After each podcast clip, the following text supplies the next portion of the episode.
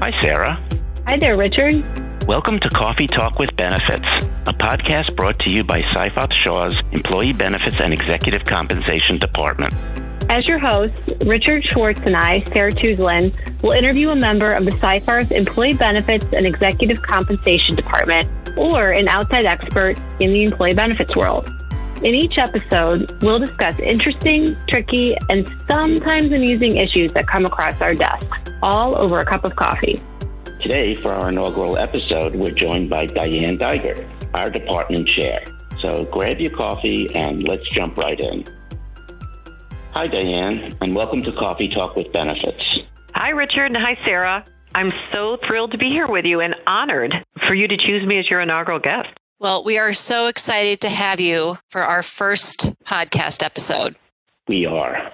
So, Diane, tell us a little about your practice and experience. Absolutely. Uh, as you mentioned, I'm chair of Seyfarth's Employee Benefits and Executive Compensation Department. And with that, I guess, comes the fact that I have practiced for several years. I'm not going to say how many, but we'll just say that I have a law school reunion coming up that exceeds three decades. And my practice runs the gamut. I touch on qualified retirement plans, both on the 401k and the pension side, as well as health and welfare plans and some executive compensation to boot. Great. Well, the question that we wanted to talk with you about today is how 401k plan participation is impacted when someone goes out on disability or is otherwise absent from work due to an illness or injury. Well, it's a great topic you picked for the inaugural topic because it is a really common situation that employers face when they address how to handle an employee's absence due to injury or illness.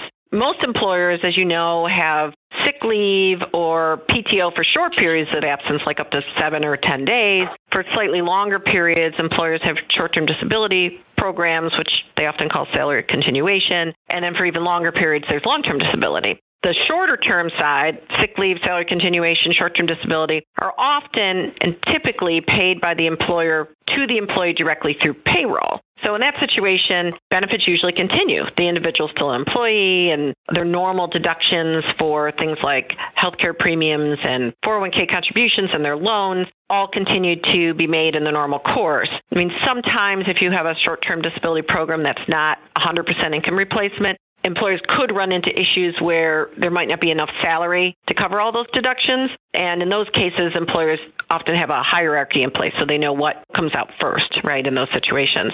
And then, you know, if an employee remains disabled for an even longer period of time and they go into long term disability, which is often like a six month period, elimination period, then that employee again flips over to long term disability. And that's usually insured, not always, but usually it's an insured program. And that means the payments are no longer coming from the employer, right? They're coming from the insurance company to the employee. That's interesting, Diane. So when they're on disability, is the individual still an employee? Well, that is a very good question you ask. Again, often when they're on short term disability, that's salary continuation and they're still considered an employee. Whether or not they cease to be considered an employee and therefore whether there's a termination of employment when they're on LTD, there's really no clear rule. It's important for employers to have a process for determining when that takes place, when that termination of employment event takes place. Otherwise, you could get into a situation where an individual is still carried on there as an employee for years, you know, while they remain disabled. But it's also not typical to just have a set date where termination happens, like when LTD starts or 12 months after LTD, because you know we're venturing outside our benefits field. But our employment colleagues would tell us you have to have an interactive process where you make a determination whether that individual can actually come back to employment with or without an accommodation for their status. So that's a little bit beyond today's discussion, but you know an excellent question that I think employers really do need to make sure they have an answer to in their own situations when they want that event, termination employment event to happen, and whether they have a process in place to make sure they monitor that. Diane, what are some of the administrative concerns that employers should be considering when someone goes out on a disability leave? First and foremost, can the employee still make 401k contributions? Can they make deferrals? You know, deferrals, whether they're pre tax or Roth contributions, are made from eligible compensation.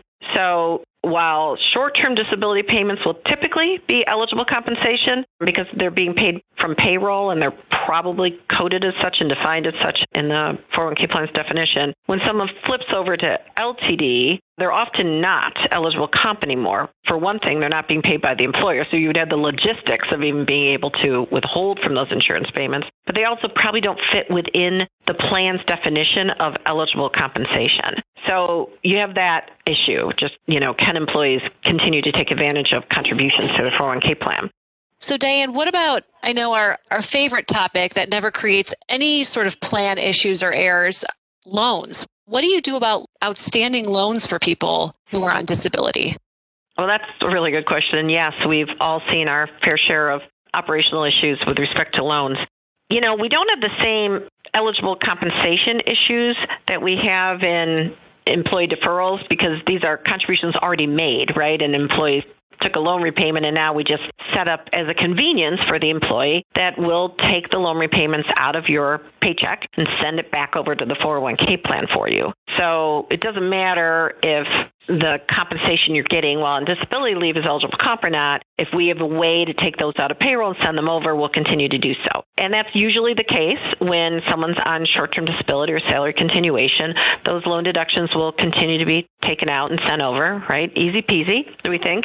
Um, but again, you have the same kind of logistical issue when you switch over to LTD the convenience of those payroll deductions is cut off at that point. And so individuals with loans will either have to pay their loan off in a certain time period or you know face the possibility of the loan being defaulted and they'll have to pay tax at that point on the outstanding balance a couple things to think about here is one, the Internal Revenue Code does recognize that people on approved leaves aren't going to have the same income and to be able to pay off their loans. So they give us, you know, a hiatus period basically if you're on an approved leave, an employer approved leave for up to a year, you don't have to make any loan repayments. You don't have to worry about the loan going into default, although interest will continue to accrue during that period of non payment during leave. So if you want to take advantage of this rule as a plan sponsor when you're designing your plan, if this sounds like a good thing for you to do for your employees, if you have a lot of employees in this situation, you can draft that, you know, one year hiatus period into your loan provisions and set it up with your TPA and your payroll system to make sure you're feeding over the right status for that approved leave. And Diane, don't a lot of plans have the participants paying directly, either by repaying their loans directly, either by check or ACH payments? That option is becoming more and more available to participants as ACH, you know, becomes a little more easy to manage, and uh, both from an individual participant perspective as well from a TPA perspective, that they can accept repayments that aren't just only coming from an employer's payroll system. So yeah, so either employees want to keep paying off the loans even during that one year hiatus period because again interest continues to accrue or the one year is over, right? And they don't want their loan to default and they don't, you know, have enough money to pay it off all at once, they could set up something with the 401k plan administrator that allows them to either send in a check, which is less common these days, or set up an automatic ACH kind of transfer with the third party administrator if they want to keep that loan being repaid and not incur the taxable event. And this is, again, it's something that we didn't see as much in the whole history of 401ks, we haven't seen it as much until more recently as TPAs are kind of coming around to we can do this administratively without uh, risk of error, and it's a convenience that participants are more and more looking for to have that ability to make those repayments. So, what about on the employer contribution side with respect to folks who are going out on disability? Do they continue to receive employer contributions typically when they go out? And I'm not talking about match necessarily, but sort of your non elective contributions. Yeah, no, that's a good question because employer match obviously will continue while deferrals are continuing. And if deferrals stop, match will stop. But on the non-elective contributions, you don't need you know deferrals to be going in. You just need a plan term that tells you when you make these and to whom you make those contributions. Oftentimes, they're a percentage of compensation. So if someone on short term disability, salary continuation still has eligible compensation. You can clearly continue to make those contributions as the percentage of the compensation they're, they're earning during their short term disability period. But once someone goes on long term disability and it's insured, in a situation where it's insured and there's no more compensation, you know, it would be a percent of zero. Anything times zero is zero. So what do you do if you want to continue to make that contribution? And in fact, the Internal Revenue Code has thought about that and said, okay, we're going to make an exception to the rule in the Internal Revenue Code under 415 for those benefits nerds out there who want to know the tax section. 415 says you can't make a contribution that's more than 100% of 415 eligible comp and someone on LTD doesn't have any eligible comp. So they've recognized that that could be an issue to continue to make those contributions and said, well, in that case, you can look at the last compensation the person had that they were earning before that disability leave started, right? So you can look at that. So check your, if you want to do this though, make sure your plan document aligns with this, okay? And uh, we can help you with that. If this is something you want to do, make sure it's in your plan document. Make sure your payroll system is set up to do that comp calculation and that your TPA has that information too so they can do the allocation for you. That's really interesting, Diane. I'm willing to bet there's a lot of people out there who don't know about that provision that allows you to make non elective profit sharing contributions off of long term disability payments. That's really interesting. Are there any other issues that we should keep in mind? Yeah, although let me go back to that non elective contribution question a moment. Just another thought on the non elective contribution before we leave there is that this will be the plan design decision as to whether to continue to offer that contribution will be tied very closely to whether or not a person in that situation has incurred a termination of employment right? So if they're not considered an employee anymore, they're not going to be eligible, even if they're on LTD leave. So those two policies that the plan sponsor employer has really have to kind of work together, right? How long are you going to make this non elective contribution while someone's on LTD? And at what point would they stop being an employee who's on LTD and just be a former employee who's receiving LTD payments? So if this is something a plan sponsor wants to do, kind of think about how you're treating your, your LTD population.